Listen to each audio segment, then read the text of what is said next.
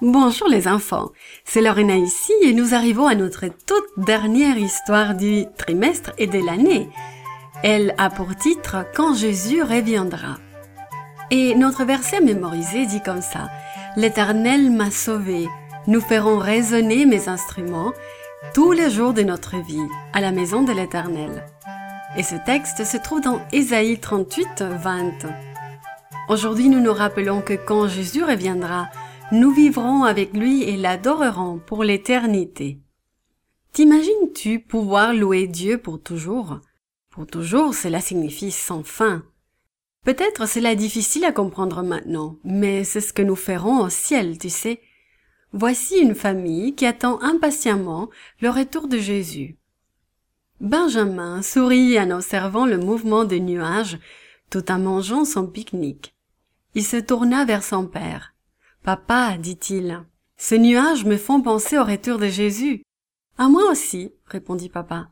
La famille faisait une excursion à montagne. Ils mangeaient maintenant leur casse-croûte, assis sur un grand rocher surplombant la rivière. J'aimerais que Jésus vienne maintenant pour nous prendre au ciel, cria le petit Bruno. Moi aussi, dit maman avec un sourire. Plus tard, pendant leur culte, ils lirent Apocalypse 7, 21 et 22. La Bible dit que Jésus créera un nouveau ciel et une nouvelle terre, commença papa. Et quand il reviendra, nous vivrons avec lui et le louerons pour toujours. Il n'y aura plus ni larmes, ni mort, ni douleur, ajouta maman. Imaginez seulement, poursuivit papa, la nouvelle Jérusalem sera comme un grand carré elle aura douze portes et douze fondations. Regardez toutes les pierres précieuses qui constituent les fondations, s'exclama Benjamin. La jaspe verte, le saphir bleu, la chrysolite jaune. Il lut la liste des douze différentes pierres, et chaque porte sera faite d'une seule perle. Mais imaginez comme ce sera beau, dit maman. Il n'y aura plus de temples, ni d'églises, Jésus sera le temple, Jésus sera toujours avec nous, rien ne pourra nous séparer de lui. Voilà ce que je préfère, continua papa. Nous n'aurons plus besoin des lampes ni des lumières. La gloire de la présence des dieux nous éclairera, et il n'y aura plus jamais de nuit. Je ne ferai plus la sieste alors, chantonna le petit Bruno. Maman sourit. Elle savait que Bruno n'aimait pas faire la sieste.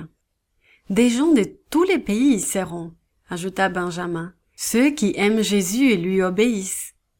Papa poursuivit la lecture d'Apocalypse 7. Ils découvrirent que Jean parle de ceux qui iront au ciel.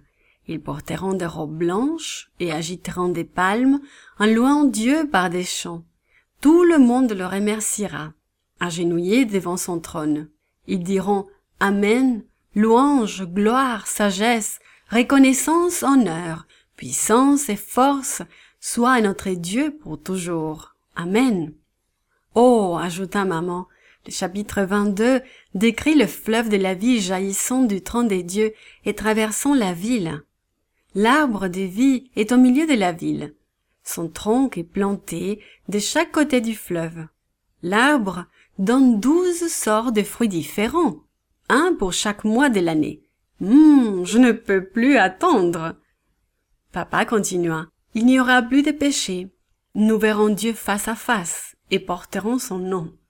Nous vivrons pour toujours avec Jésus. J'aimerais que Jésus revienne, s'exclama Benjamin.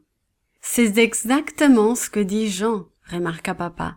Oui, viens Seigneur Jésus. Oui, viens Seigneur Jésus, lui fait écho le petit Bruno. Et toi, qu'en dis-tu? Jésus t'invite. Viens, Bois de l'eau de la vie. Viens vivre avec moi pour toujours. Dieu nous offre le ciel et la vie avec Jésus pour toujours. Cela sera plus merveilleux que tout ce que nous pouvons imaginer. Nous voudrons remercier Dieu et Jésus pour tout cela. Oui, nous les adorerons et les louerons pour toujours sans jamais nous en lasser. This podcast is produced by gracelink.net. at Studio El Piso Singapore. For more children's resources, please visit gracelink.net.